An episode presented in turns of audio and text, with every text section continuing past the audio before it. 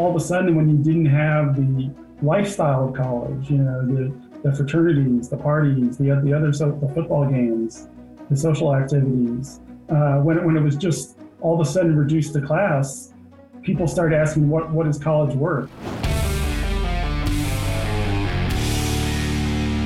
My guest today is Will Bunch. Will is a Pulitzer Prize winning journalist. He is the national opinion columnist for the Philadelphia Inquirer and author of several books. His latest book is After the Ivory Tower Falls How College Broke the American Dream and Blew Up Our Politics and How to Fix It. I recently sat down with Will and we tackled the big question of what and who is college even for. Will, thanks so much for coming on the show. I greatly appreciate it. I was looking forward to it since we spoke uh, sometime last week, and uh, thanks once again. Yeah, Charles, thanks so much for having me. It's a real pleasure to be on with you. Okay. The name of the book, folks, is After the Ivory Tower Falls How College Broke the American Dream and Blew Up Our Politics and How to Fix It. Uh, so, Will, you ask the hard questions, and uh, I want to dive right into this because I have five of my kids and they all went to college. And uh, my last one just graduated, and I was listening in. Uh, I was more active than I was because it was over Zoom during COVID. And forget about just how what was taught and the things were taught and what was said.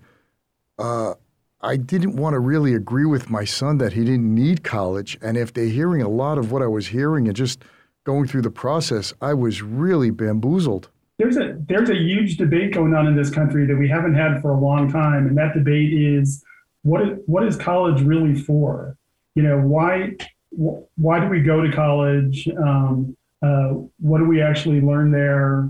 Uh, how important is it to get a job? How how important is it to uh, judge your status in society? Because that's a big factor. Especially with the political piece. I found that um, you know people some people feel they're looked down upon because they don't have a college diploma or that they or that they will be looked down on if they don't go ahead and get that diploma whether they want to sit in a class for four years or not. And um, you know uh, uh, I, I, grew up uh, I, I, don't know when you grew up charles but i grew up in the 60s and 70s and, and college was the american dream and that was pretty much unquestioned you know that, that if you wanted to have a better life you had to go to college. And that was drilled into people and when the when the cost of college started rising exorbitantly, and when the tuition started going off the charts, and when people started having to take out these gigantic loans in order to pay for it, um, people still people still didn't question it because it was the dream, and because now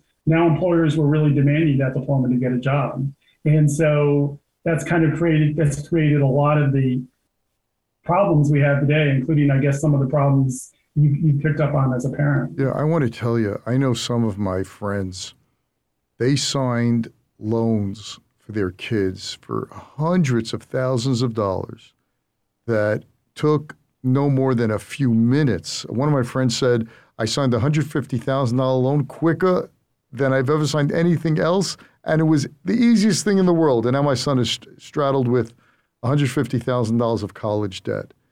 And uh, he happens to be a doctor. Uh, the kid was going to be a doctor, and he's a doctor now. And and um, I don't know, he worked out something with his employer where they're going to pay part of it. But my gosh, if you're majoring in social work or some profession that there's no way in hell you're ever going to make that money back, how do you get out from under that? Yeah, the, the thing is, um, if you're if you're a middle class family in America, uh, having that having that college diploma and having your kid go to college says something about who you are, about your moral values, and about your worth. And that's just drilled into families. And you know, your your doctor friend, for example, I'm sure he didn't really feel there were any other options. It's you know, it's um, my kid is going to go to college because what's the alternative? You know, the alternative is that people will think he's a failure. You know, he might not do as well in the job market. So I'm going to have to take this gamble, right? I'm going to have to gamble $150,000 uh, and just hope that when he comes out on the other side, he gets a job that he can easily pay that back without putting too much of a dent in his Yeah, well, lifestyle. well, well, he happened to go. He happened to become a doctor. The kid was going to go going to medical school, Yeah. so that was a good that was a good risk reward ratio. Uh, you know, uh, if he he will he would have the earning capacity in order to pay this off. But if you're going to be a master's of social work or a liberal arts, international liberal arts, which I uh, recently we hired someone who spent a zillion dollars at NYU to become I don't know what the hell an international liberal arts major is, but Right. uh, whatever it was, it, well NYU got sixty to seventy thousand dollars over four years in terms of uh, tuition as well as um, as well as uh, um, uh, you know room and board. But some of these professions, uh, art history, uh, philosophy, uh, isn't Well, it? I, Isn't I, it? th- I think to me, to me, a big worry though is what what about the professions that don't pay as much as a doctor, but yet are important to society? I mean, the one that jumps to mind in particular is um, teacher, right? I mean, we we have a huge shortage of teachers in this country right now. I mean, we can't we can't train enough of them. But how but how are we going to convince people to get the kind of education that, that we know that they need, you need to be well educated to be a good Okay, you don't need to spend seventy thousand dollars in an Ivy League school. You could easily spend five to seven thousand at a state school. So tell me what the difference is.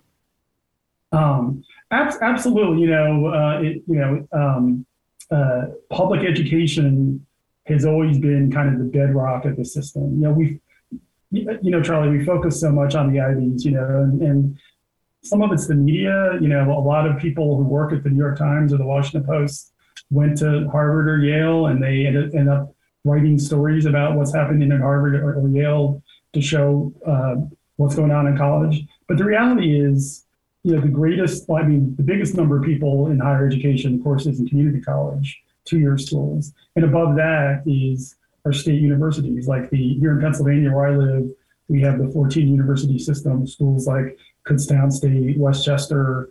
Um, and yeah, absolutely. If you want to be a teacher, I would highly recommend going to those schools. I think we need to, um, I think we need to invest more in these schools so that they do a better job. No, no, I, I, well, I would beg to differ. I don't think we need to invest anything more with these schools because I think these schools have gotten to the point, and you know, it's, it's bad to speak in a broad stroke, so let's be more specific. Liberal arts schools in the middle of Oshkosh that do not have the brand appeal. Let's be real, brand is important. If you give a resume that says you went to Harvard or you give one that went to West Chester, it's going to be looked at differently. That's just the way life is. All right, so you're paying for the brand. All right, I'll grant you that.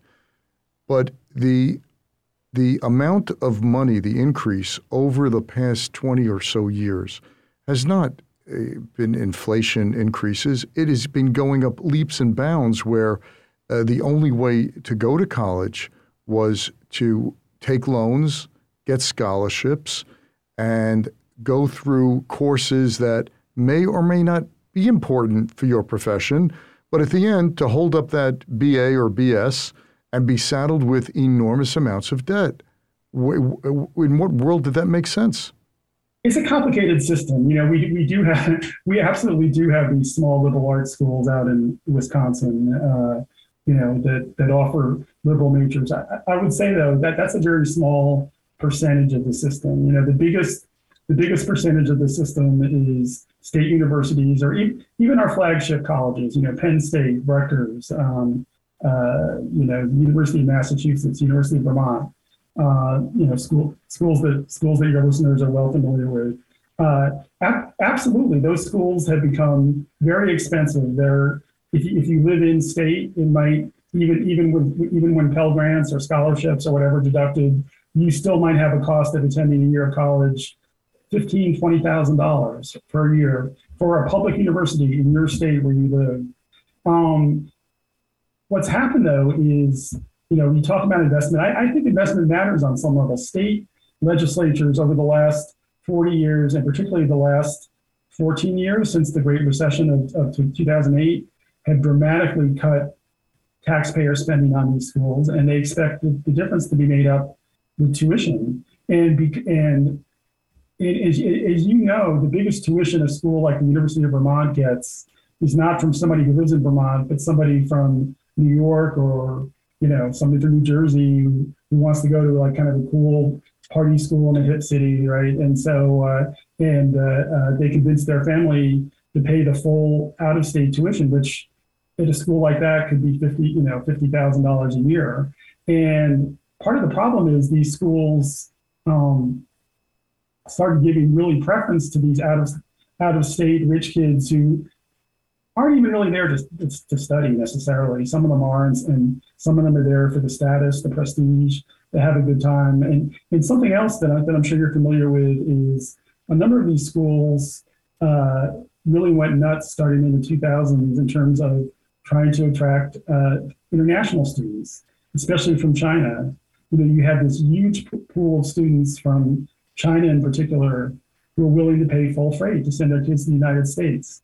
Um, you know, some of them some of them do very well in our, our universities. Some of them aren't quite ready. They don't have the they don't have the full English schools or not. Yeah, but, so, but the, the, well, so one, of, one of the reasons one of the reasons I wrote this book is I said some of, some of these things that are happening to to make the system work, like those things, are are crazy. So how you know how do we how do we how do we look at this in a new way? How do we okay. maybe start from scratch on some level and start all over again? Okay. Rethink rethink what college is, who it's for, what we're going to do with the people who maybe shouldn't go to a four-year college, what's going to happen to them. Okay. Uh, th- these are the issues I try and explore in my book. Okay. So what I saw, and this is not only me, this is many parents, saw in 2020 during COVID, mm-hmm.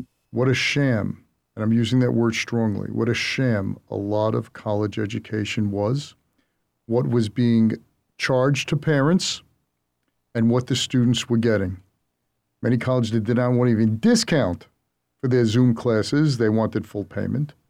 Uh, though yeah. the kids were not getting the so-called college experience, which means basically, you know, drinking, partying, and doing all that kind of crap. And uh, parents were sitting around like I was, listening to my one of my son's business classes and just laughing that the teacher, the professor, had no idea of what made the real business world work and uh, I just thought, my gosh, you know, the emperor's wearing no clothes. And it's not only me. Uh, I'm just going to read you a stat here. And this is before COVID. In 2019, 51% of American adults considered a college degree to be very important. That's down from 70% in 2013, according to Gallup polls. Positive views of college among those 18 to 29 fell to 41%. So Americans now are not viewing college as very important, and this was prior to COVID. And positive views of college now for the for the marketplace, which is the 18 to 29, fell to 41 percent. Why did that happen? It's really shocking. You know, uh, you go back a few years, and when all these other institutions like Congress or uh, you know uh, the media, uh, you know, had these low approval ratings with the public, 20, 25 percent college always college always retained this high approval rating, and that that kind of gets back to what I was saying earlier about college for such a long time as the American dream, and and and just the badge of, of a college diploma and sending your and, and as a parent sending your kid to a good college meant meant so much to families that people were willing to pay any price and, and also maybe not question the system. And, and I think I think you're right. I think you know I think I think COVID was like ripping a band-aid off a a big scar, right, where it exposed a lot. You know, all you know these, like you said, I mean, these schools for the most part didn't offer discounts, but yet when all of a sudden when you didn't have the lifestyle of college, you know, the the fraternities, the parties, the the other so the football games, the social activities, uh, when when it was just all of a sudden reduced to class, people started asking what what is college worth, and I mean, to me, that just shows that maybe we were putting too much emphasis on, on those social things. Or, or, uh, or, or we were being sold a bill of goods by an educational system which told naive parents that for their kids to get anywhere, they need a college degree. One thing that really took one thing that really took root uh, around the uh, around the 80s and 90s, and, and, it's just gotten more extreme over the last 20 years, is, is the prestige marketing of colleges, right? Um, where colleges are colleges are marketing themselves to kids and, and to some extent to their parents, not you know not on the professors, not on not on the particular academic programs. Uh, that, that's usually the, that's sometimes the last thing that comes up, but instead uh, there's this race to put in rock climbing walls. You know, uh, so many universities have these lazy rivers where kids can, you know, float on float on a raft and, and, and float around campus. Um, uh, so many campuses have food courts with you know gourmet food options for these kids. Um, you know, the, the, flat screen TVs, and um, you know, a, a, lot of people talk about college becoming kind of this implicit bargain, right? Where um, you know, for, for a lot of kids, looking ahead to their careers, the big thing is what happens when they're a high school senior at age 18 is where do they get in? Because if they get in to a big name school like a Harvard or like Dartmouth or somewhere like that, uh, then they know that they just have to graduate and get that name on the diploma, and they're pretty much set for life in the job market. And um, you know, a lot of these schools, for one reason or another, don't don't don't demand a lot on students. They don't they don't offer they don't offer coursework that's so difficult that, that students are going to be flunking out for academic reasons. Now, kids kids drop out for financial reasons all the time because of the cost, but not that many kids are going to be flunked out for for academic okay, reasons. let, me let me let me let me hold you one sec. I'm going to give you another stat. All right, and I want you to respond to this one as well. Sure. So basically, you you you're you're agreeing with me that college basically set up a fantastic front to get unsuspecting. I want to say unsuspecting to get kids to go to their schools that had really very little to do with academics in some cases. But as long as they put asses in the seats at thirty, forty thousand dollars, it was a happy day for everybody. Right? The kid was getting a degree. Mom and pop could say, "My kid graduated university of blah blah," and the college got paid X amount of tens of thousands of dollars, even though they might have an endowment, uh, to give this kid a degree. And you, in your words, they might not even earned it. Yeah, I mean, the system is definitely off track. Okay. And the, the, the question though is, what, what, do we what do we want to replace it? Hang, right? hang on and, with replacing it. Let's let's keep building the case. Let's keep building the case, Will, because I guarantee a lot of my listeners are saying you're washed up, Charles. College is the American dream. It's the ticket to prosperity. Well, I'll show you a lot of people having a lot of problems because yeah, of this. I ticket. mean, I, I, I don't know. I don't know, Charles. I think I think I think any parent who is trying to save money for their kid or is trying now, now to pay off some of these loans is, is asking questions. I, I really uh, well, finally, well, finally, you know, yeah. let, let me let me read you this stat. Let me read you this stat from. Uh, this is from uh, 19.6 million students enrolled in spring of 2011. Okay, that's 19.6, uh, more than a decade ago.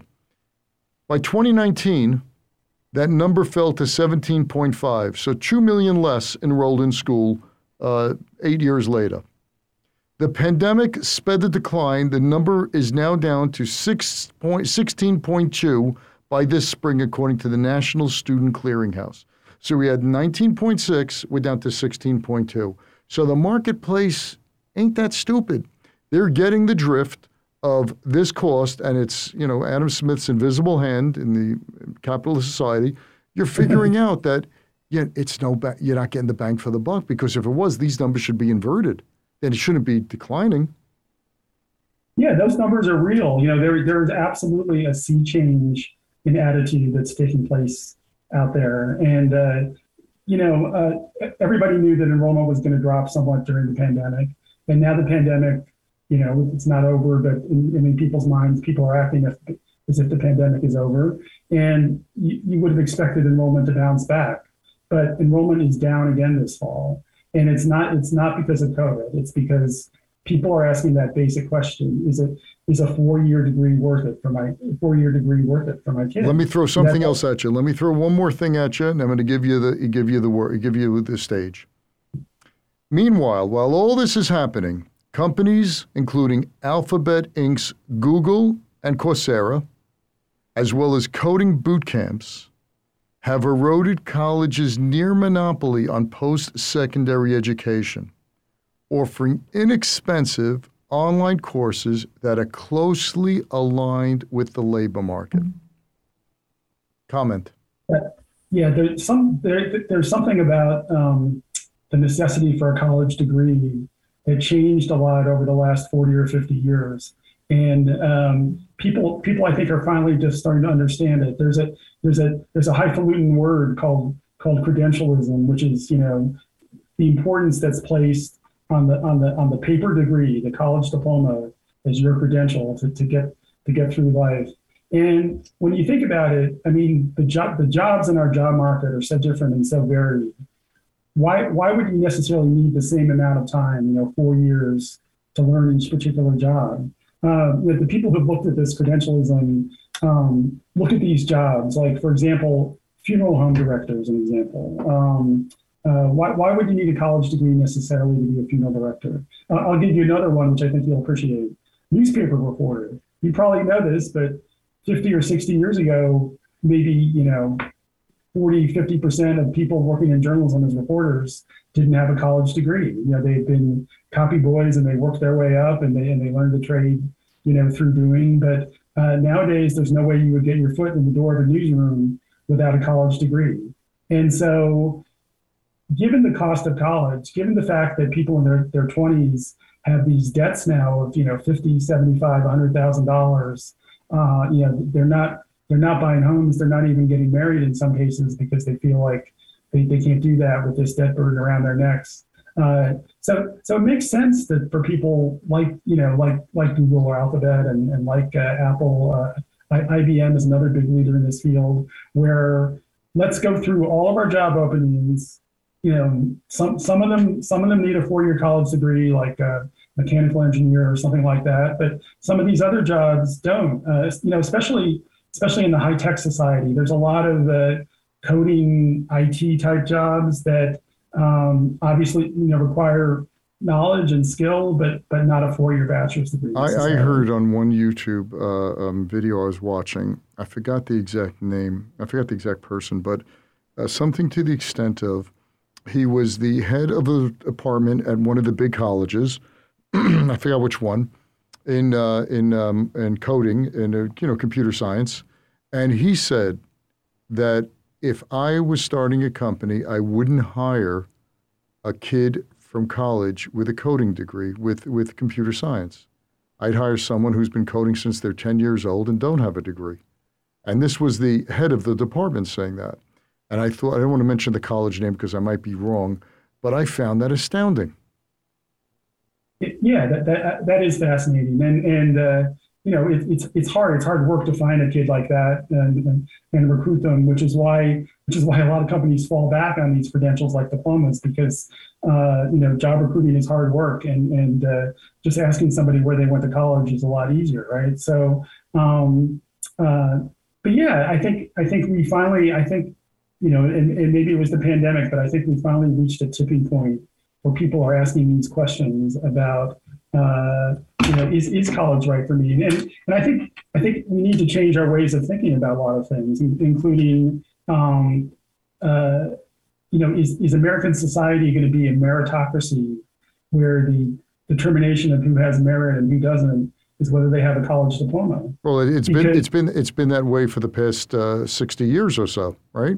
Yeah, and and and, and I and I know we talked about this in the pre-interview about not going off into politics, and I'm not going to do it now. But I but I will say, I will make one point about politics is when when you look at the the politics of resentment out there, people people particularly in the working class um, who are very angry about what's country what's going on in this country, um, who are angry at certain types of professionals and managers, like people in the media, people who don't like college professors. And uh, these are the people I think who overwhelmingly voted for Donald Trump in 2016 and again in 2020. Um, you know, the, these are for the most part people without college diplomas and, and people who feel that they're being looked down on. You know, oh no, no, no. Let, let, me let me stop you. Now look down on being treated hostilely. CUNY, the City University of New York, where my kids went to, and we're Jewish and very pro-Israel CUNY has turned into a hotbed of anti Semitism and anti Zionism. Uh, there's no difference between the two, but they're using that guise. And my kids were telling me when they were on college campus, they went to Brooklyn College. They kept their head down and keep walking when the Palestinians would be taunting and yelling and screaming and going in their class and saying anti Semitic uh, and, and anti anything, family values, morals to that extent. I said, What did you respond? He says, We didn't bother because we'd be yelled down at by the professor as well as the other students. So they stayed silent. So college in a way, became a very hostile place for uh, many people, especially a lot of Jewish people, as well as those who were conservative. So I wouldn't say just Donald Trump or, or that to that extent, but conservative and family values were being looked upon by this wokeism and this leftism that college universities have just basically uh, uh, uh, grown like, like, like weeds.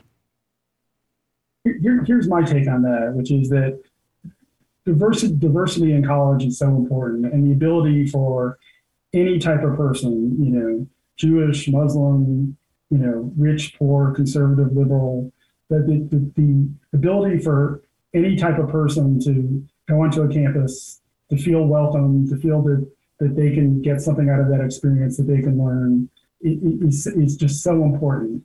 And I, I feel that that's why I think we need to be talking more about about access to college because to me, you know, I mean, I, I, I follow this free speech debate, um, you know, and, and I read these op-eds in the New York Times about wokeism. And I think you know, sometimes the individual cases they're writing about, they have a point. But I think there's I think there's a broader issue here, which is, you know, we, we need to we need to make college a, a place where anybody who wants that opportunity can have it, where people feel that it's we don't have people who feel that college isn't for them, that they're not shut out. Um, you know, um, uh, the, the, these places in the Rust Belt or these rural areas uh, you know, where, where, you have lots of Trump supporters, you know, you also have low rates of people going to college. And we need to figure out how to get back to where where people feel welcome in college. You know. Um, yeah, but, but uh, you, you keep saying the Rust Belt and the CUNY. Let me just say something back because you know, I just want to mention because you mentioned CUNY. I mean, CUNY is just a fascinating case study over time because, as you well know, uh, you know, back back around the time when we were young people, um, CUNY didn't have tuition. It was free for everybody.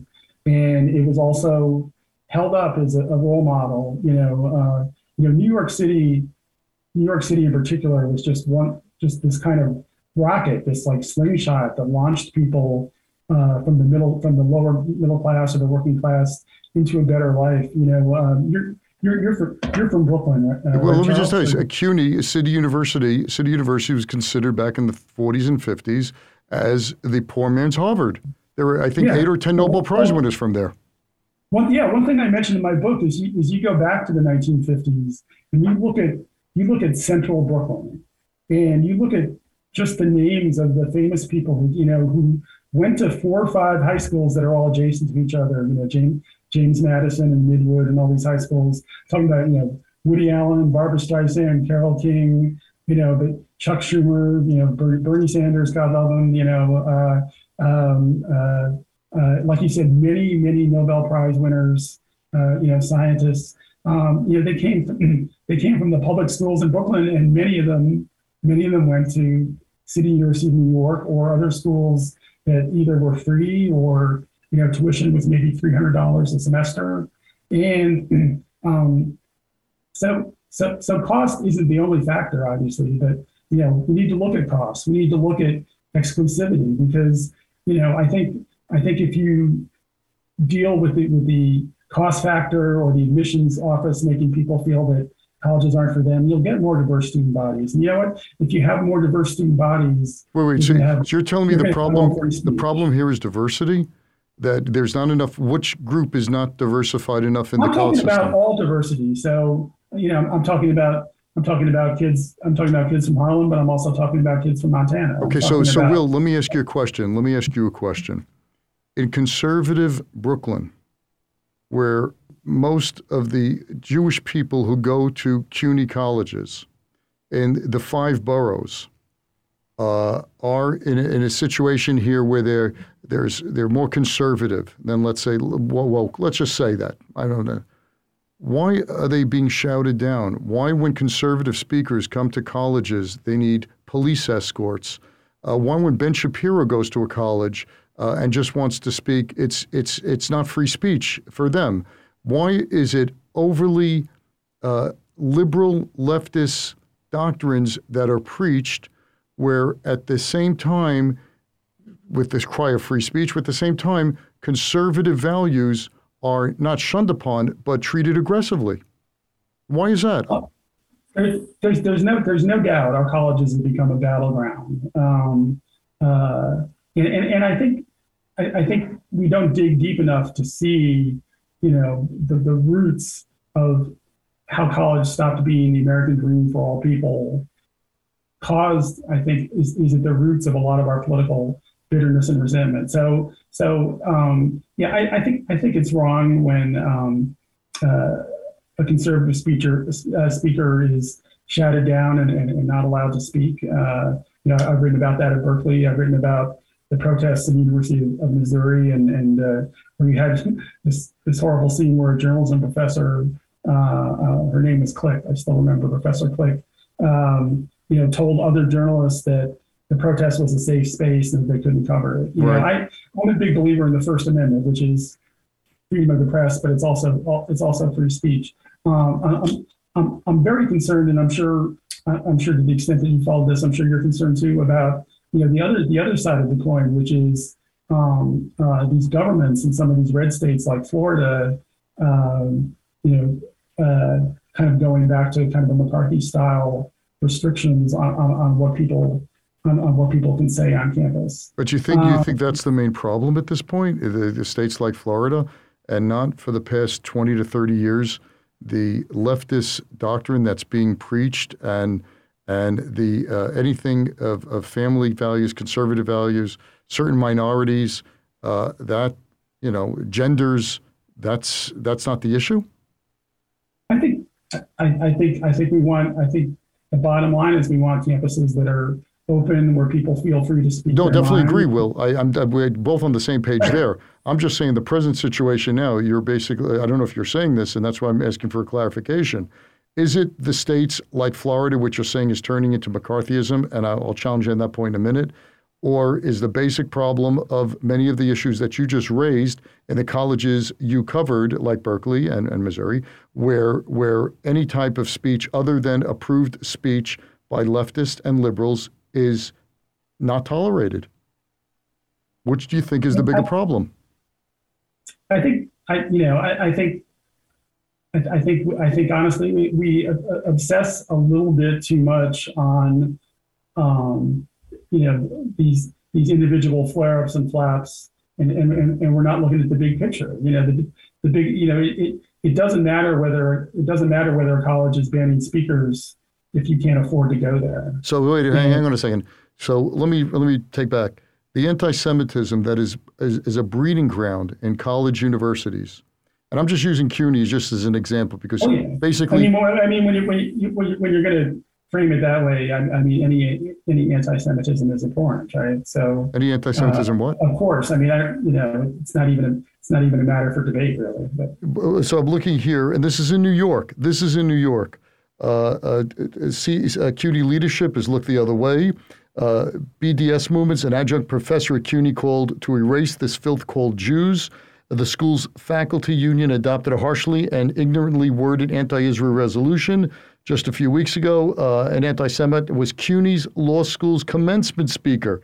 Anti Semitism in all forms must be identified, called out, and crushed. It's time to clean house at CUNY. And this is in CUNY. This is in a Jewish, Jewish New York, where a large Jewish population, where college kids throughout this country in certain universities say, I do not feel comfortable being a Jew in these places. So it's because certain people can't afford to go to college? Is that the issue? That's one issue. I mean, I, another thing that I, another thing that I um, talk about a lot in the book is, you know, and, and again, this is getting back to the fundamental question of what is college for. But you know, is is college strictly just to get a job and prepare for a career, or is it is it to learn civic values? Is it to learn moral values, which is I think ties into what you're asking about about you know the, the moral values that students hold. And I, I, mean, honestly, this is something that probably starts before college because, as you know, when we stopped teaching civics and and, and uh, other things in, in our middle schools and high schools, you know, to, to focus strictly on people passing tests, and, and, and we need to get back to civics education. But um, you know, in my book, and, and what I'm trying to do with this book is I'm trying to look at the at the long sweep of the history of college since World War II to look at where we were and how we got here. And um, uh, that's why I'm taking this step back here for a second from the present. I want to step back to to right after World War II because World War II was when we was when you had the rise of fascism around the world. It's when you had and, and when many felt threatened by communism, communism in other countries. Uh, we, you know, we just had a world war, and people were worried about the nuclear bomb and what that was going to do. And um, a, lot of educators felt that giving people more access to higher education was a way was a way to make a way to make the world a better place. And you know, students bought into this. There were um, there have been surveys of, of, college freshmen over the years, like UCLA does this great survey every year of why people go to college. If you go back to say the 1960s, for example, people said the main reason they were going to college was to become a better person. And uh, 20 years later, by the late 80s, 70 to 80 percent of these kids were saying the reason they were going to college was, was to learn how to get a job, you know, to get a career skill. And um, one of the questions I asked, you know, in, in my book after the Ivory Tower falls is, did we make a did we make a mistake in getting away from those ideas after World War II? You know, these ideas that that education can be can be to make a person a, a, better person. And, and and this this is an issue that's been debated on on, on the left, but also on the right. You know, you, might be familiar with the, the book that Allan Bloom wrote in the 1980s.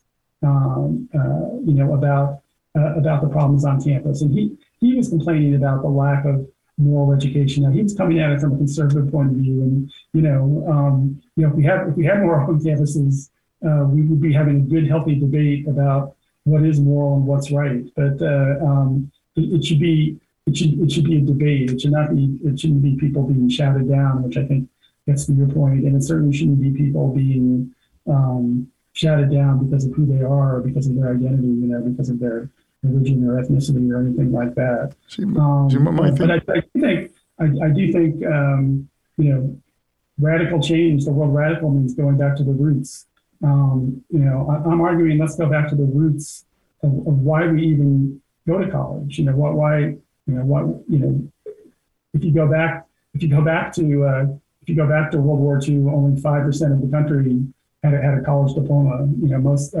a, a four-year bachelor's degree.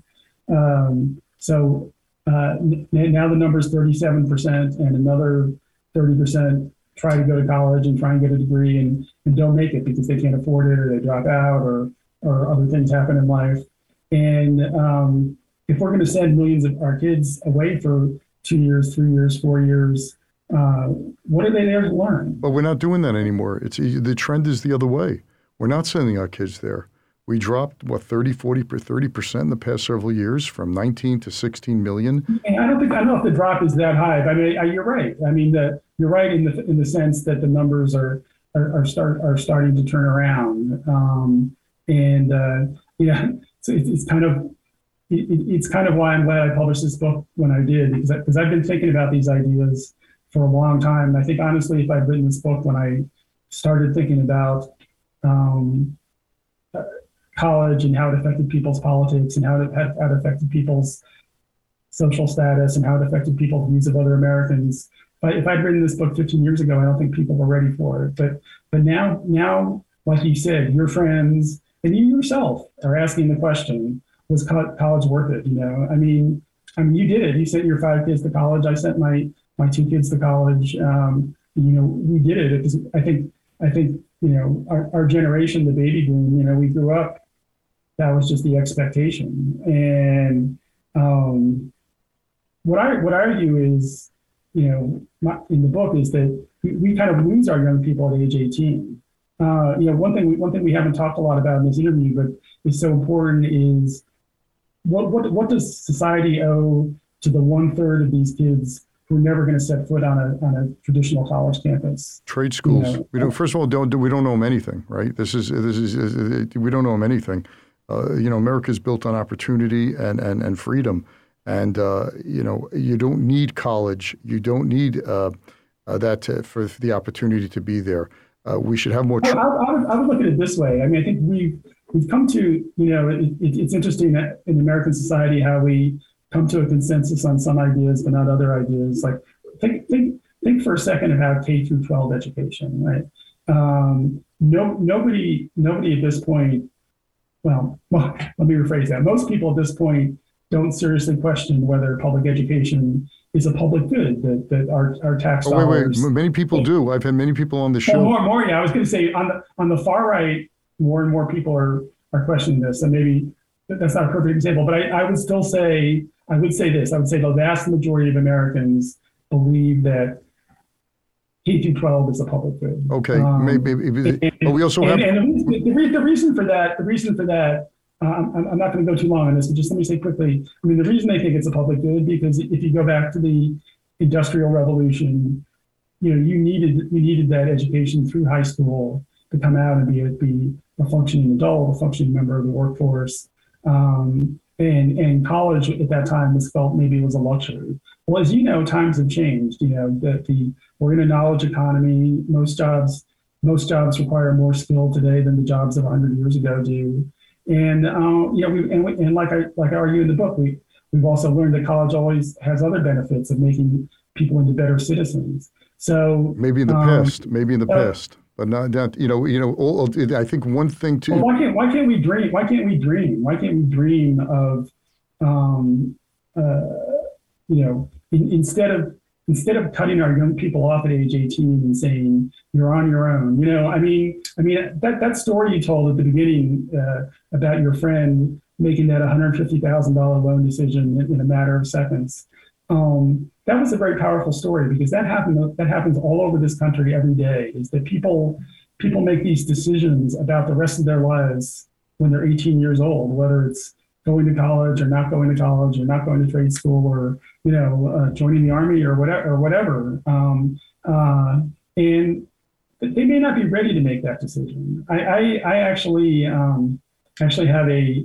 my closing riff in the book is uh, a plea that I, I think the government should do a lot more to offer a, a gap year universal universal civilian service. And when i say universal not mandatory because you and i both know how things are in this country right now. Nobody nobody agrees to mandatory anything anymore, and, and that's just the way it is. But uni- universal would be the incentives for taking this this gap year would be considerable, and and, and, and most people don't want to do this. I mean, imagine imagine if um, you know you had public projects where all of a sudden these kids from rural West Virginia and kids from you know Long Island, uh, you know, are are working together for a common project. You know, you know that used to happen during wars, unfortunately. No, that happened during the drift, right? When you had a Yeah, drift, you had right. that, right? Now you don't have Yeah. anything. Right. And so this is kind of like a civilian draft, like I said, because because we, we become such an individual individualistic society. It's it's hard to it's hard to make something like this mandatory, like the like the military draft was. But um, I, I mean, I mean, you and I both see it. I mean, I mean, this is what we're talking about. What's happening at CUNY with people yelling at each other. I mean, Uh, how, how about how about incentivizing those gap kids to do uh, c- uh, civil service? You know, national service, work in the parks department, Absolutely. work in just get everyone. You know, you see the kid from uh, I had on the show a few weeks ago, Rich Cohen, whose father was Herbie Cohen, the world's greatest negotiator. And it was it was a really great show. And he talked about he was Herbie Cohen was a Jewish kid from the Bronx, uh, from Brooklyn, Bensonhurst rather. And he goes in World War II, and he joins, and he and he, he he's he's bunking with with uh, soldiers from rural Alabama who who never even saw big cities. Forget it. And this is the way everyone became friends, and everyone learned to work together, and that was the integration of society. Now we're so bifurcated. We we we, we don't even know what the people over in the next town what they think. We you work with someone, you know, building a park, uh, um, um, um, um, in forestry, uh, in in uh, working with disabled children, working with. What's wrong with national service?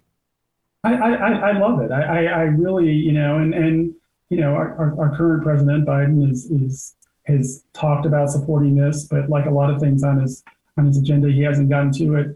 I would say I would say make this a priority because our our you know we're living in a time where people are talking about the possibility of another civil war. Now I'm not I'm not sure that's going to happen, but the idea that the fact that so many people are even talking about is there going to be another civil war in this country? We we've really reached a point where people need to learn how how to reconnect, how to find each other, and like you said, how to know what's going on in the next town. And you know that you know I, I just love that whole idea of how, like you said, in World War II, the guy from, uh, you know, my, my, my father-in-law, who's from South Philly, Italian American, um, um, you know, never would have left the city probably, but you know, he, he got drafted at the, or he joined the military, excuse me, the uh, enlisted at the end of World War II and uh, went off to Alabama and was based there and met people from all over the country before he went off to Berlin and was part of the occupation. And uh, so many people had that experience. And, and when you think back, and yet this period after World, after World War II and after Korea,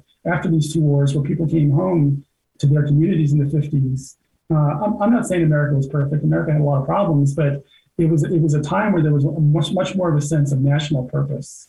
Uh, you know that we were all on the same team and moving in, in, the same direction. No, I agree with you. You know, we have we could all have differences of opinions, but we should not have differences of principles. Yeah, and that's and, what we've lost.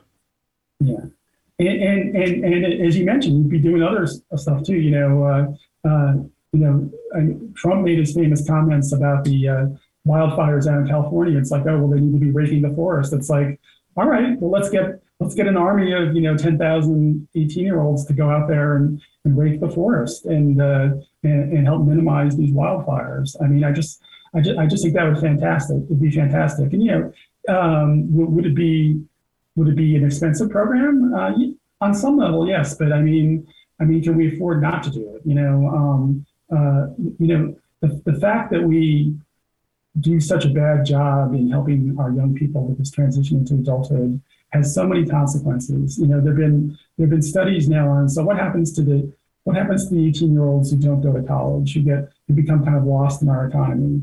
Um, uh, I don't know if you've heard about this phrase "deaths of despair," but uh, you know, these two Princeton economists have studied, uh, and this is a big reason why the U.S. life expectancy is actually dropping instead of going up, is because so many first middle-aged and now even younger people, primarily in, in the working class, and to be honest, in, in the white working class for the most part, uh, are succumbing to opioid abuse and, and dying of overdoses. Um, the suicide rate has increased dramatically. Um, you know, alcohol is also a major contributor to death. And, and, we're losing these people, and, and, and we pay for that as we pay for that as a society, and we, and we pay a lot, frankly, as taxpayers uh, for that. We pay for we pay for the high rate of people in prisons, you know. So um, why why not why not make that investment a positive investment? Oh, uh, you know, I'd, I'd, be the first. You know, national service for everyone 18 to 20. If you graduate high school, two years of national service, and uh, you get your pick. We have pre-approved programs. There's structure. The kids learn skills. They learn, more importantly, to see other parts of the country and to see other people as people. And and you know we're, we're and, yeah. And you know something? And yeah, absolutely. I, am sorry, I didn't mean to interrupt, but I was just gonna, I was just going to um, make one other point. Like you said, I mean, I, I don't know if I I don't know if it's feasible for two years or not, but but let's say it was, you know, and and so now now kids are 20, and now now they're making that big decision about whether they want to go to an expensive college. They're more mature. They're more mature. They've been on their own. They have more context. They've seen the world. How the hell do you they, expect they know, the kid? They know, they know what they they know what they like to do, and now, they know right? what they don't like, and they know what they yeah. don't like. You know, whereas, we, whereas, whereas kids, you know, my kids and maybe your kids, they they didn't know when they when they were picking their majors when they were 18. They they didn't know. I mean, they both. Uh, uh, uh I'm lucky. My kids both have master's degrees now. They both are doing really interesting things, but uh, they both they both had to do kind of 180s from, from when they were freshmen in college. Yeah, you know, look, how do we expect 18 year old kids without any knowledge of the world to make a decision and declare a major on something they wanted or think they want to devote their life to and realize a year or two later, gosh, what a mistake that was? I took A, look, Will, I took AP Chem in high school, and that was a choice. I still regret that first day I went into class, say, what the hell am I doing? There's no way I'm going into medicine. And after like I think it was 9:15, the class started nine. I realized I made a huge mistake. Uh, you know, it, it's it's silly, but uh, we we, yeah, we no we, we just yeah, I mean, we, we make we make our kids, or we don't make our kids. We put our kids in a position where the opportunity is so great for them to fail by making them make lifelong decisions and now financial decisions based on colleges that why are they picking this college? What's wrong with the state school? What's wrong with the city school? What's wrong with the community school? Not everyone needs to go to a four-year college and put themselves in two hundred thousand dollar debt.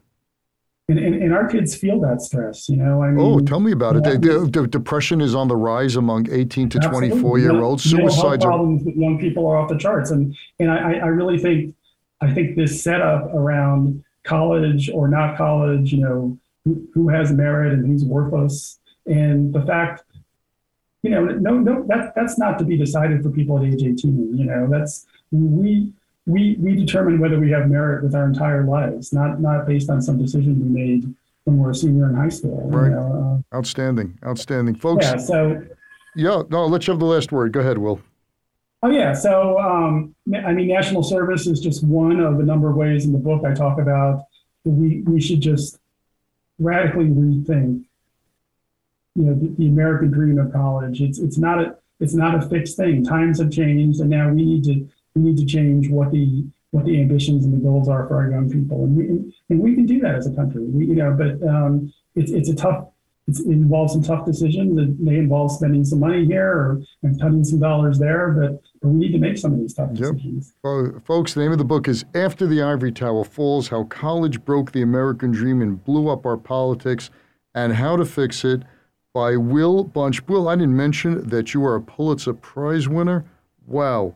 All right, fantastic, amazing, and you have a whole bunch of great books, folks. If you agree, disagree, whatever it might be, is if you if you if you're still paying off college loans, this is a book that really should be read. And and and Will brings up a lot of great points. Doesn't have all the answers, but just bringing up these questions are really important. Will, thanks so much for being on the show. Greatly appreciate it. Well, Charlie, it, it was so much fun talking to you. Thanks for having me on. I really appreciated it. Thank you.